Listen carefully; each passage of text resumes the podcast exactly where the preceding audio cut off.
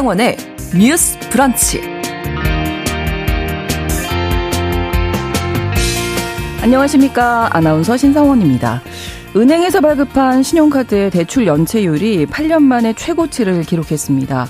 은행 신용카드의 현금 서비스, 카드론 같은 대출 연체율이 가파르게 오른 건데요. 한국은행 경제 통계 시스템을 보면 8월 말 기준 2.9%로 집계됐습니다. 이는 하루 이상 원금 연체를 기준으로 한 수치인데요. 지난해 같은 달보다 1년 만에 0.9%포인트가 상승한 수치입니다. 고금리, 고물가가 이어지면서 카드 빚을 제때 갚지 못한 서민들이 크게 늘어난 것으로 보이는데요. 신용카드 대출은 그 규모가 소액일 가능성이 높죠. 그렇게 이 소액 대출을 연체하는 사람이 늘었다는 것은 서민 경제의 위험 경고 등이 켜졌다는 뜻일 텐데요. 오늘 첫 번째 뉴스픽에서는 은행 신용카드 연체율로 보는 서민 경제 지표를 면밀히 살펴보겠습니다. 최근 경찰청 국가수사본부가 사이버 도박 집중 단속을 벌여서 3,155명을 검거했습니다. 그런데 검거된 피의자 연령이 20대와 30대가 60% 가까이 차지했다고 하네요. 더불어서 경찰은 청소년의 온라인 도박 확산을 방지하기 위해서 47일에 걸쳐 단속도 실시했는데요. 여기에서 검거된 353명 중 청소년이 39명 포함됐다고 발표했습니다. 어제 대검찰청은 청소년을 상대로 한 불법 도박 사이트에 대해서 구속 수사를 원칙으로 하겠다며 엄정 대응을 시사했는데요. 두 번째 뉴스픽에서 2030 세대 그리고 청소년까지 퍼진 도박의 실태 짚어보겠습니다. 11월 16일 목요일 신성원의 뉴스 브런치 문을 열겠습니다.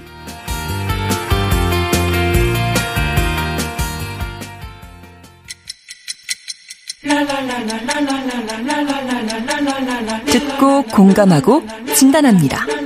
우리 사회를 바라보는 새로운 시선. 신성원의 뉴스 브런치 뉴스 픽. 뉴스 브런치 청취자 여러분과 함께 소통하며 만들어갑니다. 실시간으로 유튜브 통해서 보실 수 있고요. 여러분의 의견 기다리고 있습니다. 짧은 문자 50원, 긴 문자 100원이 드는 샵 9730, 우물정 9730번 누르시고 의견 보내실 수 있고요. 또 라디오와 콩 앱으로도 많이 참여해 주시기 바랍니다. 목요일의 뉴스픽은 이슬기 기자, 조성실 시사평론가 두 분과 함께하겠습니다. 어서 오세요. 반갑습니다. 네, 반갑습니다. 네, 첫 번째 뉴스픽입니다. 이 개인 또 가계 대출의 위험 경고 등이 켜졌다 이런 신호가 계속 나오고 있는데요. 일단 최근에 현금 서비스, 카드론 이런 은행 신용카드 대출 연체율이 8년 만에 최고치였다고요. 네, 맞습니다. 뭐 은행 신용카드 대출 연체율이 급등한 것으로 나타났는데요. 네. 한국은행 통계에 따르면 이제 시중은행이나 지방은행을 포함한 일반은행의 신용카드 대출금 연체율을 봤더니 지난 8월 말 기준으로 2.9%로 집계가 됐습니다. 지난해 같은 달에는 2.0%였거든요. 네. 이거에 비해서 1년 만에 0.9% 포인트 상승한 수치고요. 말씀하신 것처럼 2015년 8월에 3.1% 이후에 8년 만에 최고치를 음. 기록했다고 보시면 됩니다. 네. 이게 8월 기준이잖아요. 8월이라고 하시면 뭐 휴가철이기도 그렇죠. 하고 좀 돈이 많이 들어가는 계절적 요인을 감안하더라도 네. 전문가들이 봤을 때도 음. 상당히 높은 수준으로 보여지고요.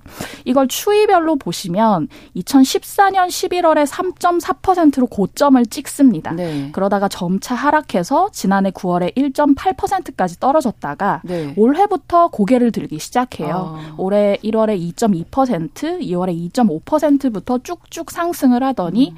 8월 말에 들어서 3% 육박했다 이렇게 보시면 됩니다. 네. 근데 이 뭐 카드론 관련 대출 연체뿐만 아니라 다른 대출 연체율도 상승 곡선이긴 한데 네.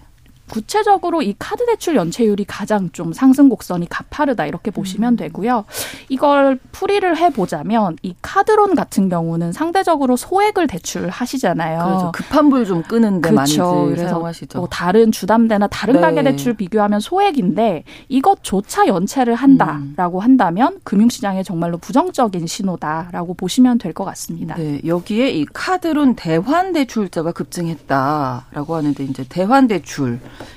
이 성격부터 좀 살펴봐야 돼요. 네, 카드론 대환 대출이라고 하면 네. 카드론을 빌린 사람들이 만기 내에 빌린 돈을 갚지 못하는 음. 상황인 거예요. 이 경우에 다시 재심사를 받아서 대출을 네. 받는 것을 의미를 합니다. 그래서 최근에 여신금융협회에서 나온 공시를 보면요. 지난 9월 카드사 7곳에 카드론 대환 대출 잔액이 1조 3,709억 원이었어요. 음. 1년 전 대비 43%가량 1.5배가 됐다고 보시면 되는데 요. 네. 그만큼 제때 빚을 갚지 못하는 사람들이 늘어난다. 그렇죠. 이런 저신용자들이 빚을 돌려막기 하고 있다라는 상황으로 보셔야 되고요. 네. 이런 카드 대환 대출, 카드론 대환 대출을 이용하신다고 하면 만기가 늘어나기는 하지만 네. 신용을 재평가하면서 신용 등급이 떨어질 수밖에 음. 없어요. 이런 위험 부담을 감안해야 되고 기존 대출보다도 높은 금리까지도 감당해야 하는데 이럼에도 불구하고 카드론 대환 대출에 나설 수밖에 없는 사람들 이 늘어났다고 보시면 될 것 같습니다. 네. 여기 이제 가계부채 부실의 뇌관으로 꼽히는 거죠. 다중 채무자도 빠른 속도로 늘어나고 있다면서요. 네, 맞습니다. 그래서 세 개 이상의 금융권에서 동시에 비용을 빌려서 쓰고 있는 사람을 다중채무자라고 정의를 하는데요. 네. 14일 국회 정무위원회 소속인 더불어민주당 오기형 의원이 이제 나이스 평가 정보에서 자료를 제출받아서 보도 자료를 냈거든요. 근데 거기서 두 가지 좀 유의미한 통계가 나왔는데 첫 번째는 금융권 연체자, 그러니까 음. 전반적으로 이건 대부업까지 포함한 수치로 이제 설명을 하고 있고요. 그리고 다중채무자 추이를 발표를 했습니다. 네. 근데 지금 질문하신 다중채무자 먼저 보면 이게 21년도 3월 말 기준으로 해서 지금 뭐 2년 반반 정도 지난 2023년도 그다음에 9월 말 기준으로 보면 430만 명 정도가 다중 채무자였는데 네. 지금 9월 말 기준으로 453만 명이거든요. 음. 거의 23만 명 정도가 다중 채무자로 이제 편입이 됐다라고 볼 수 있고요. 네. 그 중에 금융권 연체자 추이는 조금 다른 툴에서 보는 거긴 합니다만 음. 대부업을 포함해서 이제 연체를 하고 있는 사람의 수치를 봤을 때도 21년 3월 말 기준으로 53만 명이었는데 네. 이제 6만 명 가량이 늘어서 59만 명, 거의 60만 명에 육박하게 음. 잡혔거든요. 근데 이제 수치로 보시면 60만 명 굉장히 많은 숫자고요. 그렇죠. 네, 그래서 지금 연체가 단순히 일회적으로 뭐 예를 들면 납기를 까먹었다거나 뭐 한달 음. 정도 내에서 돈의 순환이 일자가 맞지 않아서 연체를 하시는 경우도 있지만 이제 전반적인 데이터가 보여주고 있는 거는 음. 이제 생활고나 이런 것들로 인해서 소액 대출이나 긴급 대출을 하는 경우가 많아지기 때문에 네. 이게 좀 위험한 시그널이 아니냐라고 분석을 하고 있는 겁니다. 네. 그래서 보통은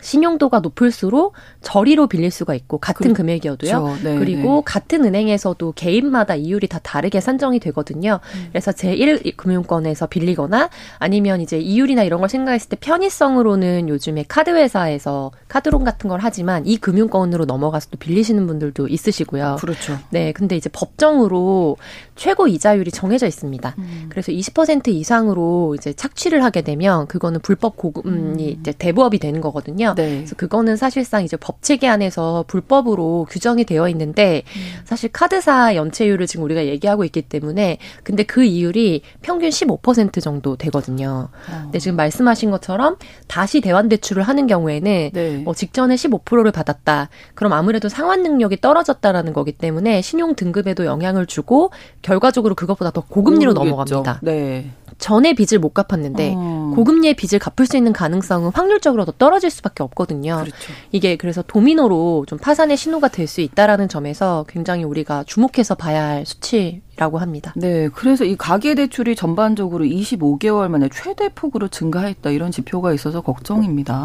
네, 이제 은행과 제2금융권을 모두 합한 이제 금융권 가계 대출을 봤더니 네. 지난달 10월 기준으로 6조 3천억 원 늘어난 것으로 집계가 됐습니다. 네. 이건 2021년 9월에 그 당시는 가계 대출이 7조 8천억 원 늘어났었거든요. 네. 이때 이후에 25개월 만에 가장 많이 늘어난 수치라고 보시면 돼요. 항목별로 보면 주택담보대출 주담대 같은 경우는 5조 2천억 원 늘어났습니다. 이게 증가를 많이 하긴 했지만 한 달 전보다는 증가폭이 다소 둔화됐다 이렇게 보실 수 있어요. 네. 그래서 이걸 이제 한은에서는 이제 높은 수준의 고금리가 계속 이어지고 주택 거래가 둔화되면서 일어나는 현상이다라는 분석을 내놨는데요. 네.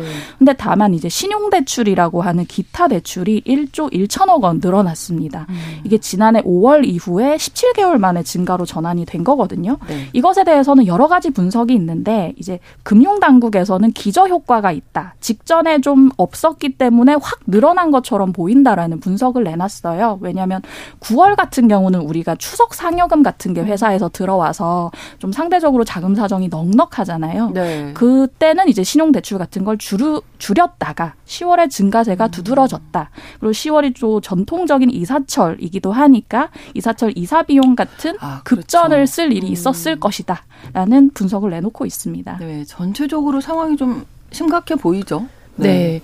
그래서 이제 IMF 때보다 더 큰 이제 후폭풍이 몰아칠 음. 수 있다 이런 경고들이 사실 뭐 최근에 계속해서 연달아 나오고 있습니다. 네. 그래서 뭐 국제 금융협회 IMF나 이런 데서도 우리 국내 가계 비출 어, 가계 부채 비율이 굉장히 네. 좀 높은 수준이어서 주목을 하고 있는 상황이고요. 근데 이 평균의 함정이라는 게 있잖아요. 그래서 그렇죠. 사실 전반적으로 음. 어 올라갔다고 봤을 때 두루 뭐 1부터 100까지 순위별로 뭐 소득 순위별로 쫙 줄을 세운다고 했을 때 두루 뭐 천만 원씩 올라갈 수도 있지만 사실은 그래도 자기 생활이 유지가 되는 음. 이제 중간 계층이나 아니면은 고소득부터 몇 분위까지는 대체로 예년과의 평범이 다 음. 진행이 되고 있는데 이제 밑에 있는 이제 소득 분위부터 음. 무너지고 이 수치가 너무 커서 사실 평균으로 나눴을 때는 네. 그게 착시가 보일 수가 있거든요. 그렇죠. 근데 이제 지금 현재 보이고 있는 경제 지표들이 좀 위험한 거는 노인과 청년 비율이 좀 높아지고 있다는 겁니다. 네. 그래서 이게 청년과 노인은 연령대로 봤을 때 가장 이제 본격적인 소득 활동을 하기 전 단계와 끝난 이후의 노후 그렇죠. 시기잖아요. 어차피 네. 청소년 아동은 부모에게 편입이 되기 때문에 근데 이제 노인 파산 비율을 보면 이제 법원에 접수된 개인 파산 신청이 2020년에 가장 최고조에 이르렀고 음. 사실 좀 줄고는 있거든요. 그러니까 약간 올랐다가 살짝 주는. 근데 이거는 아무래도 코로나 때 이제 자영업자들이 또 음. 어려움을 겪었던 것도 좀 반영이 됐을 것 같고요. 네. 그런데 이 전체 추이와 조금 별개로 그 안에서 연령대별 비중을 봤을 때 네. 2018년도에 전체 파산 신청자 중에 60세 이상 비율이 25.9%였거든요. 음. 4명 중에 1명 정도가 60세 이상이었습니다. 네. 그런데 점점 올라가서 이거는 뭐 오르고 내리고 이게 없이 전체적으로 다 증가세를 증, 보이다가 아. 2023년 같은 경우에는 지금 상반기만 집계가 되기 때문에 상반기 기준으로 봤을 때 41%까지 어. 치솟았습니다. 많이 올랐네요. 네, 많이 올랐죠. 그래서 어. 10명 중에 4명이 60세 이상의 비율이다. 음. 근데 이제 생각해 보시면 지금 60세 이상이 인구 전체에서 차지하고 있는 비율이 되게 가파르게 늘고 있고 우리가 노후에 이제 생활 소득이나 이런 부분에 대한 이제 고민을 국가적으로 좀 하고 있는 시기이기 때문에 네. 이게 같은 기울기로 올라가지 않고 오히려 더 이제 급격하게 음. 네, 지수 승수처럼 이렇게 올라갈 수 있는 가능성이 굉장히 크거든요. 음. 그런 부분이나 전체적인 연체율에서 2030의 비율이 좀 급격하게 늘고 있는 부분들이 우리 사회의 사회적 양극화의 좀 위험 신호와 같이 음. 결을 하고 있다. 더 관심이 좀 필요한 영역입니다. 네, 경기도 안 좋은데 이제 금리가 너무 높아졌잖아요. 이런 영향도 좀 있지 않을까 싶네요. 고금리 기조에도 불구하고 계속해서 대출이 이어지는데 방금 말씀드린 것처럼 이제 카드론 대환 대출 빚 돌려막기까지 그렇죠. 계속해서 심화되고 네. 있다 보니까 이런 소액 대출 사실 음. 어디가 많이 받을까 생각을 해보면 2030 청년층이 아무래도 많이 받을 것이다. 그래서 그 빚이 도미노처럼 번지는 현상, 현상이 심화되고 음. 있다라고 보셔야 될 것 같습니다. 네. 자, 그럼에도 최근 금융당국에서는 가계부채 증가세에 대해서 어느 시기와 비교해도 안정적으로 관리되고 있다 이렇게 얘기를 했거든요. 이건 어떻게 봐야 됩니까?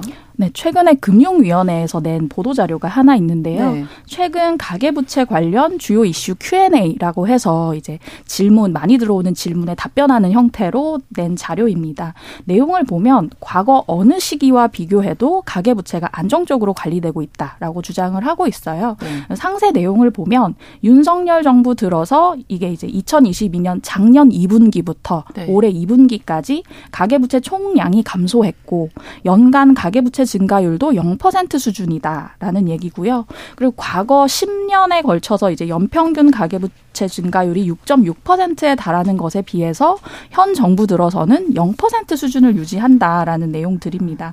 근데 이 수치 자체가 틀리지는 않은 내용이에요. 맞는 얘기인데 여기서 약간 이제 이 비교군이 어떻게 되는가가 어. 중요한 거죠. 그렇죠. 윤석열 정부가 들어선 지 얼마 되지 않았고 여기서 방금 말씀드린 그 기간이 작년 2분기부터 올해 2분기까지잖아요. 네. 이걸 이제 이전 정부 노무현 정부부터 이명박 박근혜 정부 이제 문재인 정부까지 비교를 했는데 네. 5년씩 총량을 비교하는 것과 그걸 평균을 낸다고 하더라도요. 음, 음. 이제 최근 1년간만 비교하는 것은 이제 바로 다이렉트로 비교하는 데는 조금 무리가 음. 있다라는 음. 지적이 있었고요. 네. 뿐만 아니라 이번 Q&A 자료에서 나온 수치 같은 경우는 작년 2분기에서 올해 2분기 네. 사실은 올해 2분기 이후에 지금 3분기부터 더욱 가파르게 가계 부채가 증가하고 있는데 그렇죠. 네. 그걸 빼다 보니까 현실에 불을 놓친 자료가 음. 아니냐라는 얘기도 지금 같이 나오고 있는 상황입니다. 네, 조성신 평론가께서는 어떻게 보세요? 네, 결국에 이제 시중 물가나 이제 금융 상황을 어떻게 관리하는가는 정부에 대한 직접적인 지지율과 연동이 될 수밖에 없습니다. 음. 이제 그런 측면에서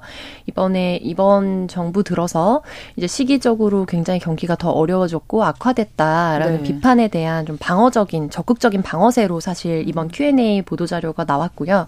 그래서 뭐 개요나 이런 부분은 기자님께서 설명을 해주셨기 때문에 근데 이제 저는 좀 주목해서 봐야 될 부분은 이제 앞서 말씀드렸던 것처럼 이게 우리가 사회적 취약계층으로 불리는 데부터 도미노로 이제 연쇄적으로 무너지게 되어 있거든요. 그렇죠. 그래서 그 포인트를 어떻게 어, 타겟팅해서 입체적으로 이 현실을 볼 것인가가 굉장히 책임이 있다 정부에. 음. 근데 이제 구체적으로 다섯 개 이상의 금융기관에서 대출한 사람들을 중심으로 자료를 뽑아봤을 때 네. 이제 1년 동안 약 5만 명 정도 다중채무자가 늘었다고 이제 분석하는 자료들이 있거든요. 네. 근데 그 중에서 30% 이상이 2030 청년층입니다. 네, 그래서 음. 이거를 어떤 포인트로 사실 수치를 보고 이게 보통 엑셀에 넣으면은 어떤 기준을 중심으로 해서 표를 돌리냐에 따라서 그게 결과가 주, 결과나. 거기서 함의가 달라지거든요. 네, 네, 네. 근데 이제 저는 이 부분에서 우리가 좀 주목해야 될 게 내년도 예산과 관련해서 지금 국회에서 굉장히 뭐 적극적으로 음. 논의를 논의하고 있는데 우리가 수차례 이 방송을 통해서 좀 이제 집중적인 분석을 해봤던 것처럼 사회 취약계층에 대한 음. 일정 부분 기존에 계속해서 유지돼 왔던 복지 예산이나 이런 부분들이 많은 부분 좀 어, 예산의 건정성이라는 이제 목표 아래서 절감이 됐습니다. 네. 근데 생각해 보시면은 이게 소득 분위로 우리가 뭐 아 나 신용평가 몇 등급이야 뭐 이런 얘기를 하잖아요. 근데 실제로 신용평가로 봤을 때 가장 하위 등급에 있는 네. 점수대가 990점이 만점인 걸로 알고 있는데 어 이게 100점대부터 200점까지 음. 있으신 분들의 평균적인 대출 수준이 인당 8천만 원 정도라는 거예요. 아. 네, 그래서 금액으로 봤을 때는 가장 높은 이제 분위에 있는 분들과 비교했을 때 크게 다르지 않고 약간만 적고요.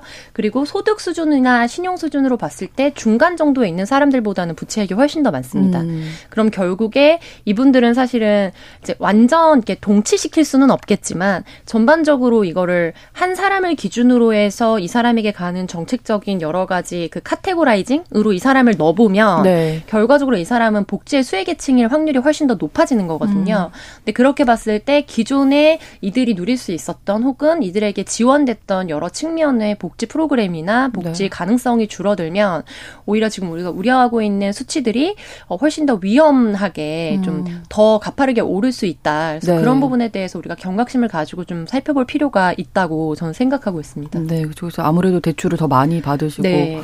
같은 액수여도 이게 체감이 다른 거잖아요. 그렇죠. 네. 그리고 이제 보통은 예를 들면 월급이 뭐 며칠 25일에 나오기로 했는데 네. 예를 들면 한 열흘이 늦어진다, 하루 이틀이 늦어진다 했을 때 여유 자금을 가지고 있는 사람들은 그 정도가 큰 비용이 아닐 음, 수 있습니다. 그렇죠. 그런데 당장 이제 그때 그때 생활을 해야 되는 경우에는 그만큼의 이유를 내거나 신용 등급 삭감을 감수를 하는 거기 때문에 그렇죠. 기회 비용으로 계산하면 훨씬 더 많은 비용을 음. 지출을 해야지만 그 돈이 자기에게 오는 거거든요. 네. 그럼 실 실급여가 줄어드는 효과가 되는 거죠. 그렇죠. 예, 그런 측면을 생각했을 음. 때 우리가 이 자기가 융통 가능한 자산이 곧 돈이 되는 사회를 음. 살고 있기 때문에 이 복지 문제와도 사실 지금 오늘 우리가 다루고 있는 수치들은 좀 연동시켜서 심층적으로 분석하고 대책을 만들 필요가 있다고 생각합니다. 네, 아무튼 뭐 소소하게 돈을 돌려 막는 것도 있지만 카드론 같은 거요. 주택담보대출 좀 큰 액수들도 이제 많이 늘고 있는 상황이어서 가계부채 자체에 대한 경각심이 좀 필요하다 이런 생각 드는데요.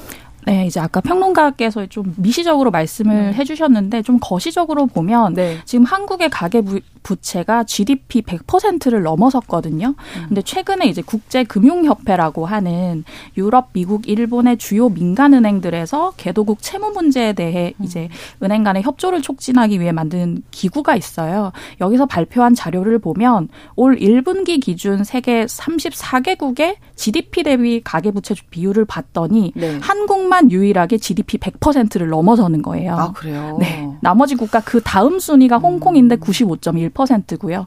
미국이 73% 수준이고 일본이 65.2%입니다. 이게 얼마나 위험한 수치냐고 하면 우리나라는 3년 전부터 이 가계 대출이 GDP의 100%를 넘어선 상황이거든요. 이게 국제 결제 은행에서 얘기하는 임계 수준이 80% 수준인데 아, 네. 우리는 3년 전부터 어떻게 보면 적신호가 울렸다라고 음. 보시면 돼요. 이것에 대해서는 좀 당정에서도 위기 의식을 갖고 있는 것이 네. 지난 10월 29일에 김대기 대통령 비서실장 위원장이 당정대 고위 협의회에서 이런 얘기를 합니다. 만약에 가계부채 위기가 발생을 하면 네. 1997년에 우리가 겪었던 외환 위기 있잖아요. 네. 이 당시는 기업 부채로 인해서 발생을 했던 건데 그렇죠. 이 당시 외환 위기에 몇십 배 위력이 될 것이다라는 음. 이제 위기 차원의 얘기를 하기도 했고요. 그래서 지금 금융 당국 에서 여러 조치를 내놓으려고 하고 있어요. 그 가운데 하나가 스트레스 DSR이라는 건데요. 음. 이게 네. 최근에 뭐 경제지나 언론 보도상에 많이 들어보셨을 텐데 이 스트레스 DSR이 뭐냐라고 하면 지금 DSR 기준이 1년에 뭐 대출 원금이나 이자 같은 원리금으로 지출하는 비용이 소득의 40%를 넘으면 안 된다는 거잖아요. 네. 근데 여기다가 변동금리로 가산금리가 적용되는 상황까지 고려를 한 거예요. 아. 그렇다고 하면 대출 한 도는 필연적으로 줄어들 수밖에 그렇죠. 없는 상황이고요. 네. 이것에 대한 이제 세부적인 방안을 다음 달에 내놓겠다는 게 지금 음. 금융당국의 얘기고 뿐만 아니라 앞으로는 이제 그 금융 당국에서 아무래도 은행에 푸시를 하는 것이 있기 때문에 대출을 받기가 조금 더 어려워질 것이다. 보수적으로 음, 집행할 그렇죠. 것이다라는 얘기가 나오고 있는데 네. 문제는 이거는 어떻게 보면은 좀 세부 방안일 뿐 전체를 음. 거시적으로 본 건 아니지 않나라는 생각이 드는 거예요. 네, 네. 전반적으로 보면 사실 가계 대출 연착륙뿐만 아니라 부동산 시장 의 연착륙도 유도를 해야 할 것이고요. 그리고 아까 이제 말씀하셨던 것 중에 하나인데 자영업자나 서민분들이 특히나 코로나 19를 겪으면서 음. 더욱 어려워진 감이 있잖아요. 네. 이분들 채무 상환을 어떻게 도울 것인지 안정망을 확충하는 음. 것도 정부에서 같이 고려를 해야 한다라는 생각이 듭니다. 네, 거시적으로 가계 대출이 근본적으로 왜 이렇게 늘어날 수밖에 없었는지부터 진단이 들어가야 되겠네요. 네. 네.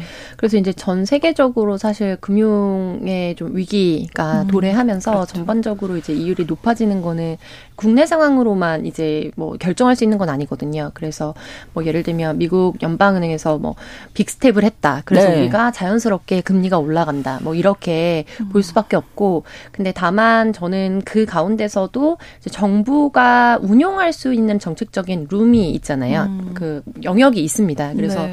예를 들면 국내 은행들이 뭐 기준금리가 전반적으로 한은에서 올라가거나 아니면은 이렇게 올라가면서 단순히 기준금리 중심으로만 금리를 받는 게 아니라 네. 은행마다 신용도별로 가상금리를 또 책정을 하거든요. 그렇죠. 근데 네. 거기에서 전 세계적인 흐름에 맞춰서 마치 우리가 소주 원가가 뭐 10원이 올라가면 뭐 식탁에서는 1 0 0 0 원이 올라가는 것처럼 스노우볼처럼 사실은 음. 이 가계의 부담이 커지기 때문에 네. 이 부분에 있어서 좀 엄격하게 사실은 정말로 재정 건정성을 그 민간의 재정 흐름에서도 가져갈 수 있도록 음. 좀 관리 감독하는 책임이 필요하다고 생각을 하고요. 그리고 또 여러 사 회복지학이나 혹은 이제 재정학 관련된 교수님들이 나와서 또 인터뷰도 하셨던데 네. 실질적으로 지금 이렇게 어 사각지대에 놓여 있는 사람들의 부채 이제 상환 능력에 대해서는 이거를 금리 금리를 일정 부분 낮춰준다고 해서 해소될 수 있는 문제가 아니거든요. 네. 그래서 이제 중층적으로 사회복지나 이런 부분과 같이 접근하지 않으면은 음, 사실 그렇죠. 줄도산으로 좀 이어질 수밖에 없고 그리고 경제라는 것도 결국에 많은 사람들이 같이 참여를 해서 소비를 음. 하고 생산을 해야 사실 유 지가 되는 거잖아요. 그렇죠. 네, 그런 측면에서 이게 어 우리 가정은 그렇지 않은데라고 이렇게 선긋기를 할 수 없는 영역이라는 게좀 네, 네. 우리가 놓치지 않아야 되는 부분인 것 같습니다. 그렇습니다. 아무튼 뭐 개인 대출, 가계 대출의 위험 경고 등이 지금 계속 켜지고 있는데 신용카드 대출 연체율이 8년 만에 최고치다 이 이야기 나누면서 가계 대출이 너무 급증하고 있다 이런 말씀 드렸습니다. 정부의 어, 또 촘촘한 정책 필요하지 않을까 싶습니다. 뉴스 브런치 1부 마치고 2부에서 계속 뉴스픽 이어가는데요. 역시 2030 세대가 이제 도박에 좀 많이 빠졌다고 해서 이 이야기 계속해서 나눠보도록 하겠습니다. 11시 30분부터 일부 지역에서는 해당 지역 방송 보내드리겠습니다.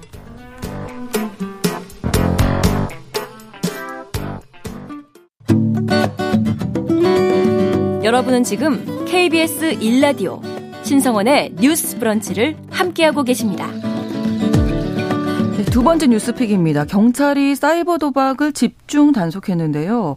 피의자 중에서 2030 세대가 절반을 넘었다고 합니다. 청소년들도 도박에 빠진 정황이 나왔는데 일단 경찰청 국가수사본부에서 8개월 동안 사이버 도박을 집중 단속했네요. 이 결과죠? 네, 맞습니다. 네. 경찰청 국수본이라는 곳에서 네. 지난 3월부터 10월까지 8개월간 사이버 도박을 집중 단속을 했습니다. 3,155명을 검거했고요. 이 가운데 124명을 구속했습니다. 네. 이 피의자들 가운데 이제 도박을 직접 한 사람, 도박 수요자를 보면 85%, 2.6 2,679명이고요. 네. 도박 사이트를 제작하거나 아. 운영하거나 도박판을 벌인 사람을 보면 476명이었습니다. 네. 문제가 된 도박 어떤 건가요? 네, 이게 범죄 유형별로 보면 네. 이제 파워볼 게임이라고 하는 것과 음. 여가용 온라인 게임 여기는 우리가 쉽게 아는 뭐 핀볼이라든지 아, 네, 사다리 네. 타기 이런 것도 들어갑니다. 아, 그래요? 네. 그리고 오. 이제 사설 홈 트레이딩 시스템을 이용한 뭐 주식이나 외환, 선물 상품에 베팅하는 것들이 아. 다 합쳐서 42.1%로 비중이 가장 컸어요. 네. 사실은 이게 어떤 그 게임별로 도박에 거는 뭐 돈이라든지 횟수 음. 이런 게 문제가 되는 것인데요. 그렇죠. 그 가운데 뭐 파워볼 게임 게임 이런 거는 네. 5분마다 일반 볼 5개와 파워볼 1개를 추첨해서 네. 선택한 숫자와 일치하거나 뭐 숫자의 합이 일치하는 경우에 당첨금을 주는 게임이거든요. 근데 이게 아. 합법 공적 동행복권 파워볼도 있기는 있어요. 네. 이 경우는 1회 최대 만 원만 걸 수 있고 음. 1일 15만 원으로 구매 금액이 제한되고 새벽에는 판매가 금지되거든요. 네. 하지만 여기서 얘기하는 범죄 유형에 들어가는 사설 파워볼 같은 경우는 네. 1회 최대 200만 원인데다가 아, 네. 하루 금액 제한도 없다. 이렇게 보시면 됩니다. 뿐만 아니라 음. 다른 어떤 도박 유형 뭐가 있나 봤더니 네. 불법 스포츠 토토가 34.6%, 음. 불법 경마나 경륜 경정이 12.0%, 불법 카지노가 11.3% 순으로 나타났습니다. 네, 여기에 근데 피의자의 절반이 넘는 음, 부분이 이제 2030 세대다. 그렇죠. 젊은이들이라는 그렇죠. 얘기네요. 네. 피해자 연령대가 20대가 28.8%니까 거의 30%에 음. 육박했고요. 30대도 28.3%. 그래서 이제 2030이 60% 가까이를 차지했습니다. 네. 그런데 이제 아무래도 이게 온라인을 이제 기반으로 하는 부분도 있다 보니까 거기에 좀 최적화되어 있는 세대가 네. 주로 가담을 한 것으로 보이고요. 네. 직업 자체도 무직이나 이제 특별한 직업이 없는 경우가 절반 이상을 차지해서 60%에 가까웠습니다. 있습니다.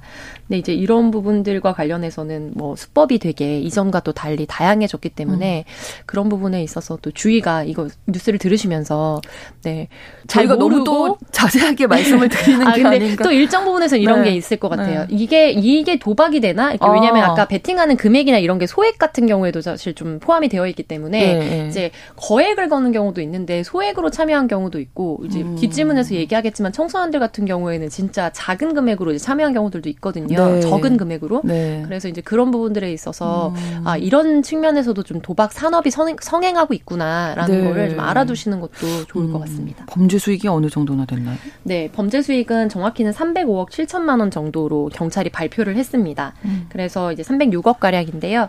현장에서 압수하거나 이제 기소 전 몰수 추징 보전 조치를 한 것으로 알려져 있고요. 네. 이제 보통은 그러면 도박으로 만약에 이제 상습 도박범이나 이런 경우에는 형법 형법상 이제 감옥에도 가게 되고 하는데 근데 갔다 오는 것보다 수익금을 잘 보전하면 그게 더 이익인 거 아니냐라고 인터넷에 밈 같은 것도 막 있거든요. 아, 그래요. 근데 이제 도박에 아. 이용된 계좌들을 부당 수익의 세금 추징이 가능하도록 국세청으로 국세청에 정보를 보내서 통보한 상황으로 알려져 있습니다. 네. 자, 그 전에 이제 2030 세대 전에 청소년 수십 명도 이제 단속에 걸렸다는 얘기인데 이 청소년들은 왜 도박에 빠지게 됐는지 어떤 도박을 한 건지 그것도 궁금하네요. 네, 경찰청에서 올해 9월 25일부터 11월 10일까지 한 한 달 반 정도 네. 청소년 대상 사이버 도박 특별 단속을 따로 벌였어요. 여기서 검거한 사람이 353명이었는데 그 가운데 이제 청소년들에게 도박판을 제공한 뭐 성인들도 있었고요. 근데 청소년이 39명이 포함이 됐습니다. 음. 이제 성인 같은 경우는 모두 형사처벌 대상인데 네. 청소년은 아까 말씀하신 것처럼 도박 금액이 조금 미미한 경우가 많았어요. 음. 50만 원 미만인 경우가 대다수 수여서 네. 이제 직결 심판 정도만 청구가 된 음. 상황입니다. 그래서 이 청소년들이 도박에 어떻게 유인됐나 경로를 봤더니 네. 친구나 지인이 입소문으로 알려준 경우가 아. 67% 네. 가장 많았습니다. 이어서 온라인상 도박 광고가 18.9%인데 이 청소년들이 많이 이용하는 불법 뭐 웹툰 다운로드 사이트라든지 불법 OTT 사이트 같은 데 가면 이렇게 그 사이드에 네. 그 불법 뭐 도박 광고가 예, 어. 현란하게 뜨는 경우가 많아요. 그럼 한번 눌러보는 네, 거예요? 눌러보고 어. 그 해봤더니 주변에서 친구들도 하고 있더라 이런 아. 정보를 접하면서 더욱 깊게 빠져드는 경우가 어. 많았고요. 뭐 금전적 욕심이나 단순 호기심으로 접근했다라는 음. 친구도 13.5%였습니다. 주로 이 청소년들이 어떤 도박을 하는가 봤더니 네. 바카라 같은 불법 카지노가 62%로 가장 많았고요. 음. 이어서 이제 스포츠 토토라고 불리우는 불법 스포츠 토토가 21.6%, 온라인 게임 13.5% 순이었습니다. 네. 평균 금액이 조금 미미하기는 한데 전체 청소년들의 평균 금액을 봤더니 125만 원이에요. 청소년들한테는 미미한 금액이 아닌 거예요. 이게. 너무 어떻게 이렇게 많은 돈을 어디서 가져왔을까요? 그러니까 학원비였을까요? 그런가요? 그 음. 가운데 어. 이제 최고액은 3,227만 원도 있었어요.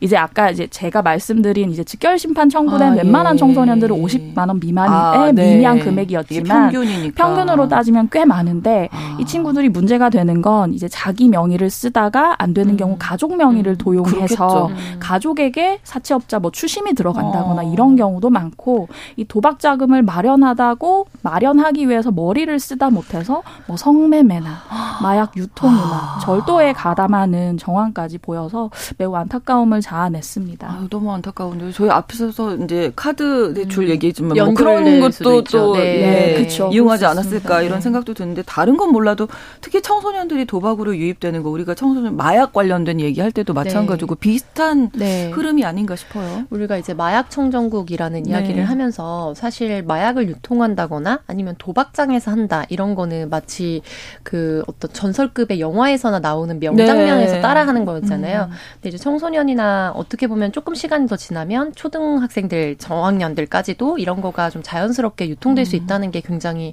좀 무섭다는 생각이 많이 들고요. 그러네요. 그래서 저는 개인적으로 요즘에 아이들과 뭐 교통 안전 뭐 이런 얘기를 하다가 뭐 애들이 흡연은 뭐 담배 피는 거는 뭐 어떤 거야 뭐 이런 거 물어보면은 예전에는 그런 생각을 안 했는데 혹시라도 뭐 하다가 누가 마약 같은 거를 권하면 그 네. 경우에는 어떻게 해라 막 어. 이런 것까지도 얘기를 하게 되더라고요. 네, 네. 그래서 이제 아무래도 교육 당국이나 교육청 차원에서도 음. 이런 마약이나 도박에 대한 경각심과 적절한 교육을 할 수 있는 조치가 좀 필요하다라고 생각이 들고요. 네. 이게 아무 음, 이전에는 도박을 하게 되면 예를 들면은 경찰의 눈을 피해서 막 산속에서 하기도 하고 네. 예를 들면 막 그 찜질방 같은 데 모여서 음. 하기도 하고 이렇게 은밀한 장소에서 행해졌는데 지금 청소년들의 접근성이 높아지는 거는 온라인 사이트를 온라인이죠. 통해서 굉장히 그렇죠. 개인화된 공간에서 남들이 보이지 않는 곳에서 익명으로 참여할 수 있다라는 게 좀 장점으로 오히려 역, 음, 역설적으로 좀 작용을 네, 하고 있는 네, 것 같아요. 네, 네, 그래서 이 부분에 있어서 좀 학교에서나 또 가정에서 또 이런 부분에 대해서 계속해서 좀 이야기를 음. 하는 것도 저는 굉장히 중요하다고 그러게요. 봅니다. 뭐 친구들 때문에 시작했다 아니면 네. 호기심 때문에 이런 얘기들이 많다 보니까 저는 안타까운 거는 최저 금액으로 참여한 청소년이 7천 원을 가담했습니다. 7천 원으로요? 네, 즉결 심판에 뭐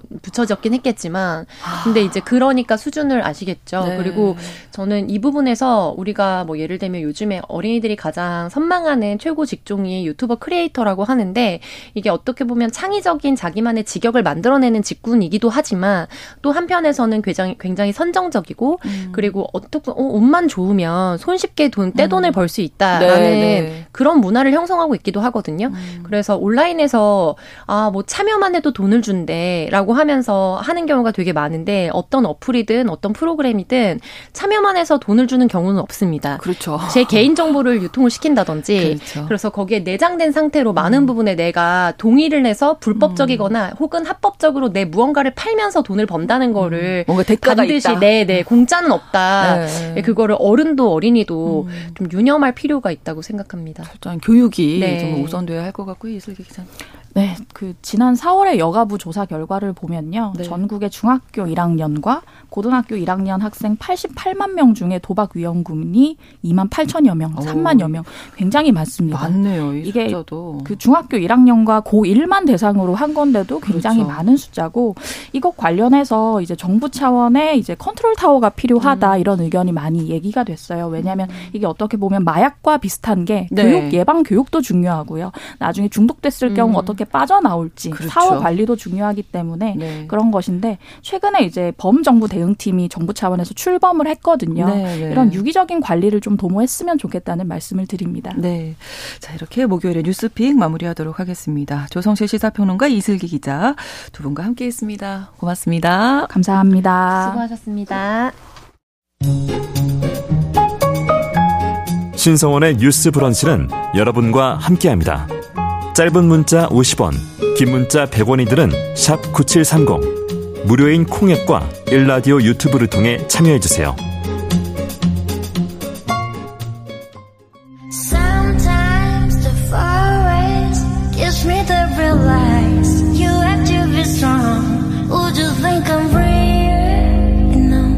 대중문화를 바라보는 색다른 시선.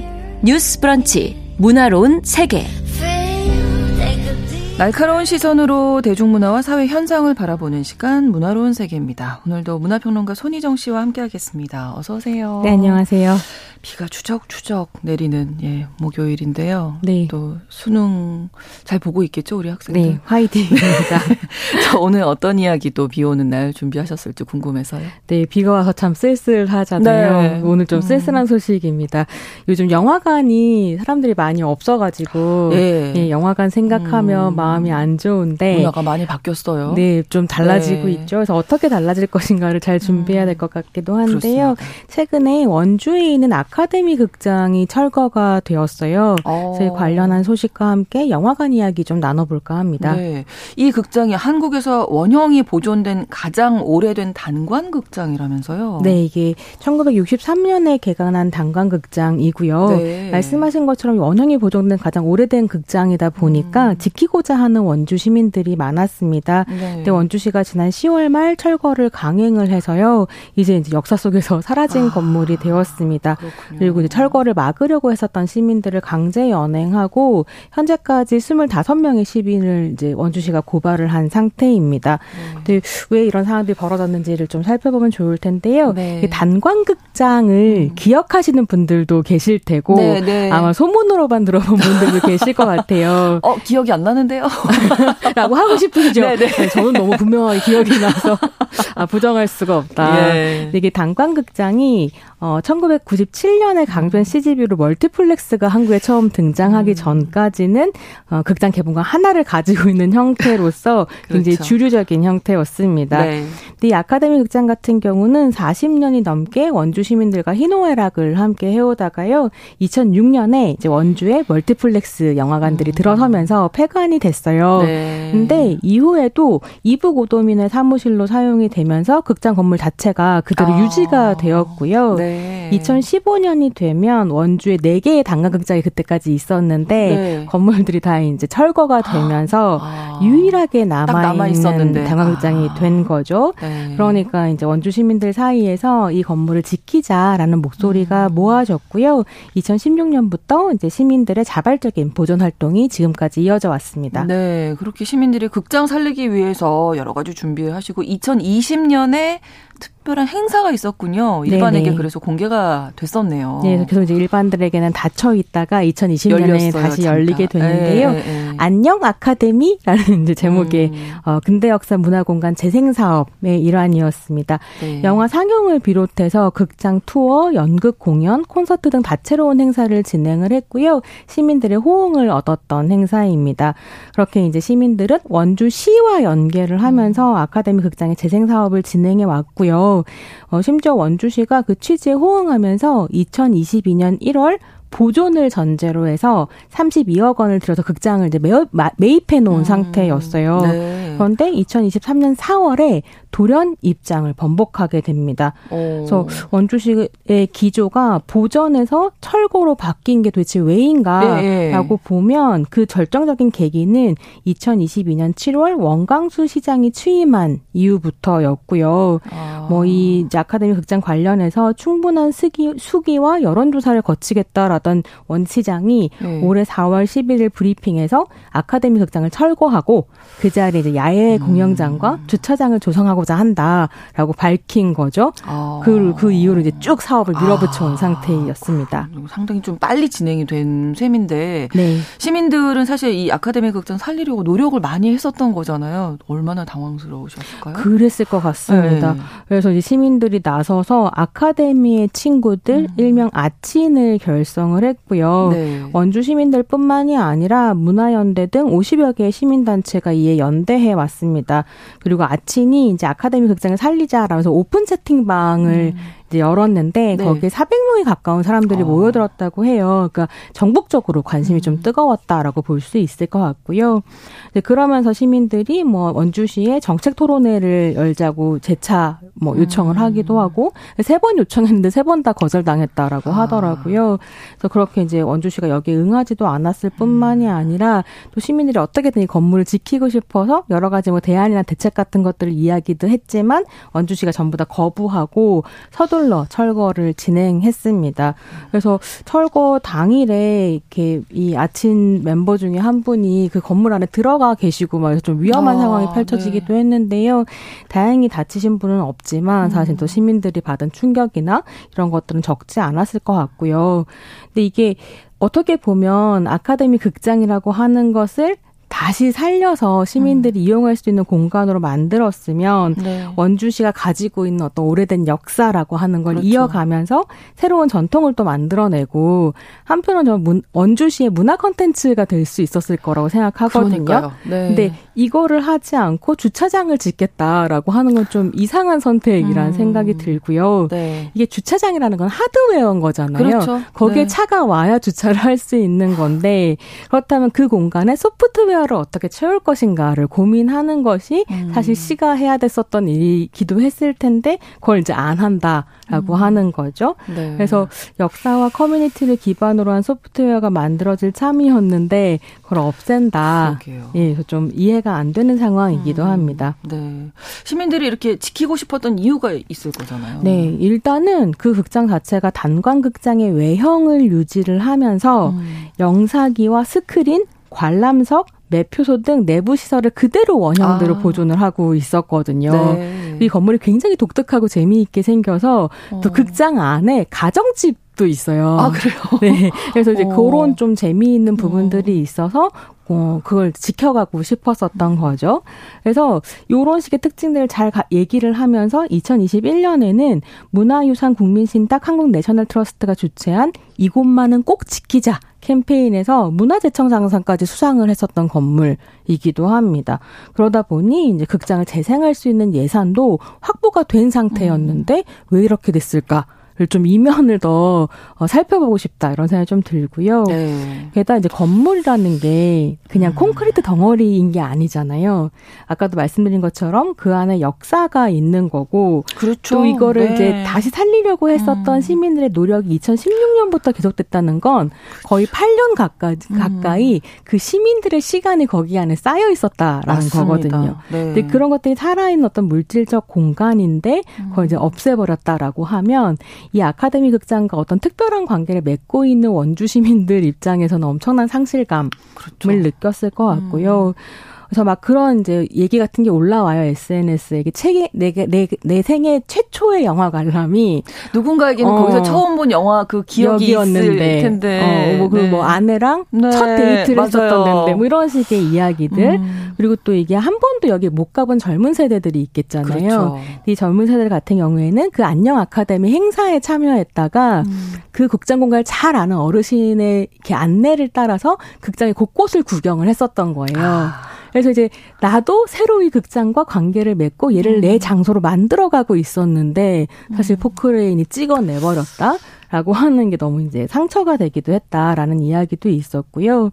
사실 요즘 우리가 살고 있는 시대를 장소 상실의 시대라고 음. 하는데 이게 그냥 땅을 그냥 자체로 돈으로만 보고 네. 돈이 안 드는 땅은 텅 빈 땅으로 보면서 막 개발주의적으로 밀어붙이는 어떤 토건의 철학이라고 음. 하는 것이 우리들로 하여금 장소를 계속 잃게 만들고 음. 장소와 특별한 관계를 맺지 못하게 하고 그러다 보니까 뿌리 내리지 못하고 계속 떠돌게 만드는 네. 이런 이제 시대를 장소 상실의 시대라고 하는데 아카데미 극장을 이런 원주 시민들도 이런 상실감을 좀 느끼실 것 같다라는 생각이 들고요. 네. 게다가 이제 앞서 짧게 말씀드린 것처럼 그 과정이 사실 축이나 뭐 합의 이런 게 그렇죠. 아니고 좀 폭력적으로 진행이 됐잖아요. 네. 뭐좀 이야기가 있다가 뭐 네. 납득할 만한 뭐 이유가 있으면 또 양보도 해보고 찬반 토론회도 제안을 네, 했었다고 네, 네, 해요. 시민들이 원주시에 음, 이제 거기에 응하지 네. 않았었던 거죠. 그러니까 어떤 얘기가 나오냐면 무너진 건 아카데미 극장만이 아니라